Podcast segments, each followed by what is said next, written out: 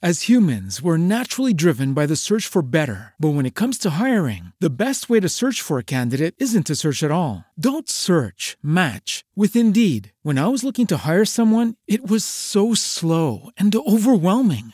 I wish I had used Indeed. If you need to hire, you need Indeed. Indeed is your matching and hiring platform with over 350 million global monthly visitors, according to Indeed data, and a matching engine that helps you find quality candidates fast. Ditch the busy work. Use Indeed for scheduling, screening, and messaging so you can connect with candidates faster. And Indeed doesn't just help you hire faster. 93% of employers agree Indeed delivers the highest quality matches compared to other job sites, according to a recent Indeed survey. And listeners of this show will get a $75 sponsored job credit to get your jobs more visibility at Indeed.com slash podcast. That's Indeed.com slash podcast. Terms and conditions apply.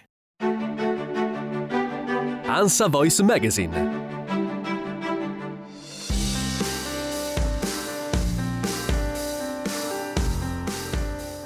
Digital detox, disconnessione sono le parole delle vacanze, quelle che ogni anno auspichiamo per staccare finalmente la spina e prendere tempo per altro, per noi stessi, per il relax, per un dolce far niente rigenerante, anche se a volte ne abbiamo paura al punto di soffrire di oziofobia. La novità è che questa disconnessione in fondo la vogliamo sempre. La quantità di informazioni che riceviamo da ogni dove, principalmente attraverso lo smartphone, è mostruosa, eccessiva e così piano piano, più o meno consapevolmente, abbiamo imparato a selezionare, ad attivare la cosiddetta disconnessione selettiva. Ne parliamo per l'appuntamento Ansa Voice con la tendenza della settimana. Sono Alessandra Magliaro, curatrice del portale di Ansa Lifestyle. Facciamo una selezione cercando di distinguere le notizie false, fake, pilotate, smarcandoci da quelle spudoratamente di propaganda e in questi tempi di preelezioni abbondano, ma soprattutto stando alla larga sempre di più dalle cattive notizie. No bad news. Siamo codardi? Forse, certamente abbiamo messo in atto un meccanismo di autodifesa per aprire un giornale, guardare un notiziario alla tv, leggere il sito dell'ANSA o altri siti di notizie notizie è, diciamolo, angosciante. Fatti di cronaca e non solo, una specie di gara a rialzo alla tragedia e allora in cuor nostro non ne vogliamo sapere. Ci sentiamo in colpa forse a non essere informati abbastanza, ma sta diventando quasi un modo per tutelare la nostra salute mentale. È un effetto collaterale del Covid che ci ha ultrasensibilizzati al tema del dolore? Forse. Il rischio assuefazione che era dietro l'angolo in molte tematiche cruciali, dagli sbarchi dei migranti alla guerra in Ucraina, è purtroppo una realtà con cui fare i conti. E allora che si fa? Niente, non vogliamo saperne di cattive notizie, dateci solo quelle buone, le scoperte scientifiche, gli avanzamenti tecnologici, fateci sognare un futuro mondo meraviglioso con le ricerche prestigiose, fateci applaudire i campioni del nuoto come è accaduto in questi giorni, fateci commuovere con le storie che finiscono bene. Forse per questo Ben Affleck e, e, Jennifer Lopez si stanno sposando da un mese, così con tutte quelle cerimonie e tutti quei parti ci distraiamo un po'.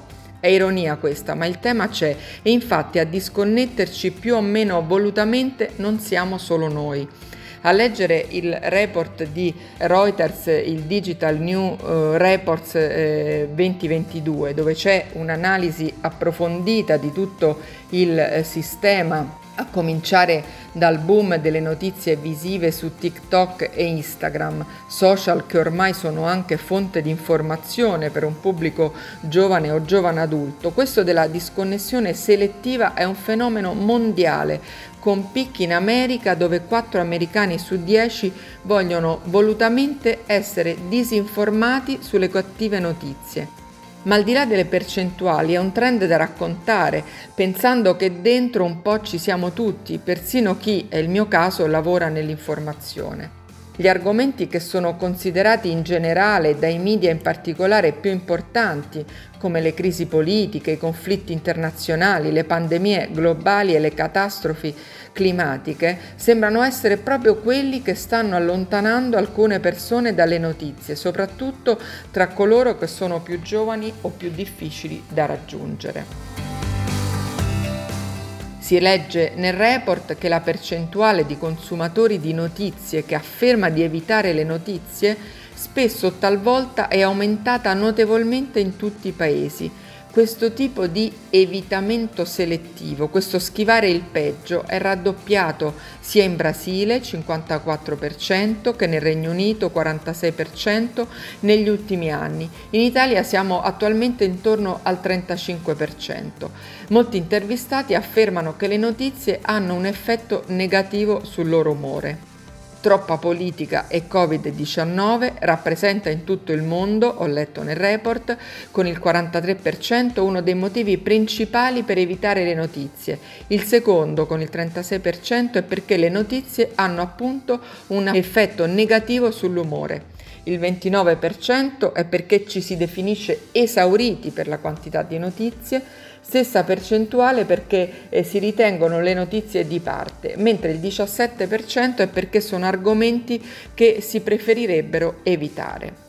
Molte testate giornalistiche stanno adottando approcci diversi come il giornalismo di soluzione su argomenti come il cambiamento climatico che mirano a dare alle persone un senso di speranza o una spinta alla chiamata in azione, a sentirsi attivi Altri stanno cercando di trovare modi per ampliare l'agenda da argomenti più delicati, rendere le notizie più rilevanti a livello personale, ma ci sarà un limite a quanto lontano possano spingersi o dovrebbero spingersi i giornalisti per rendere le notizie più appetibili e meno depressive.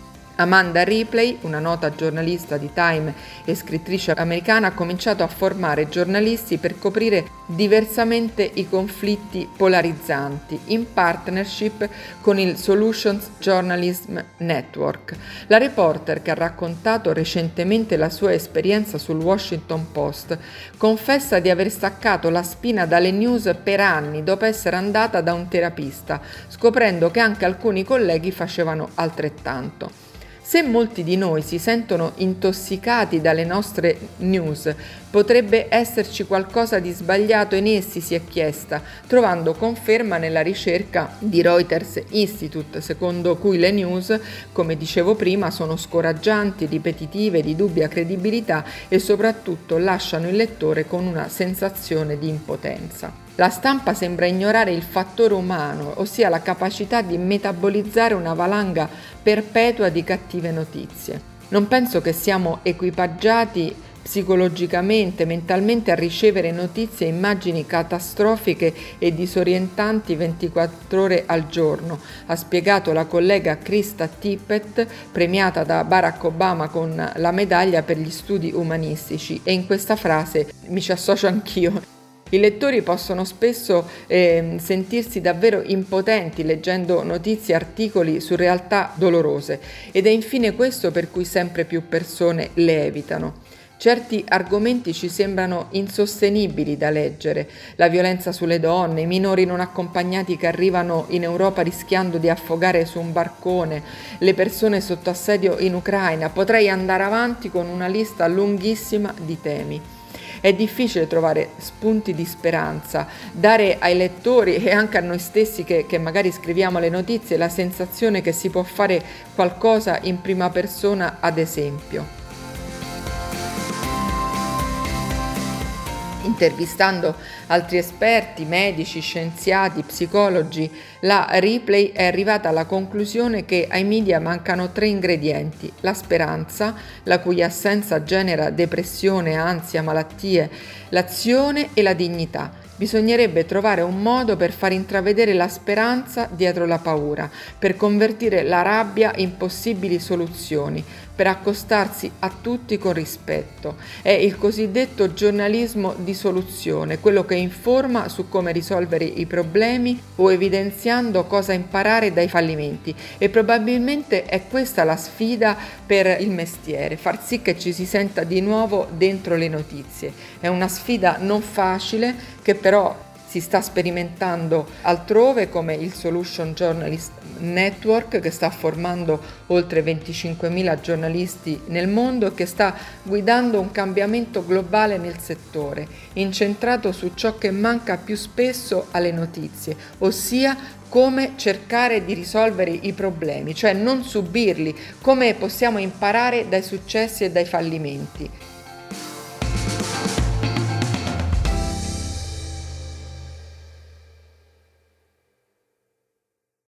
As humans, we're naturally driven by the search for better. But when it comes to hiring, the best way to search for a candidate isn't to search at all. Don't search, match with Indeed. When I was looking to hire someone, it was so slow and overwhelming.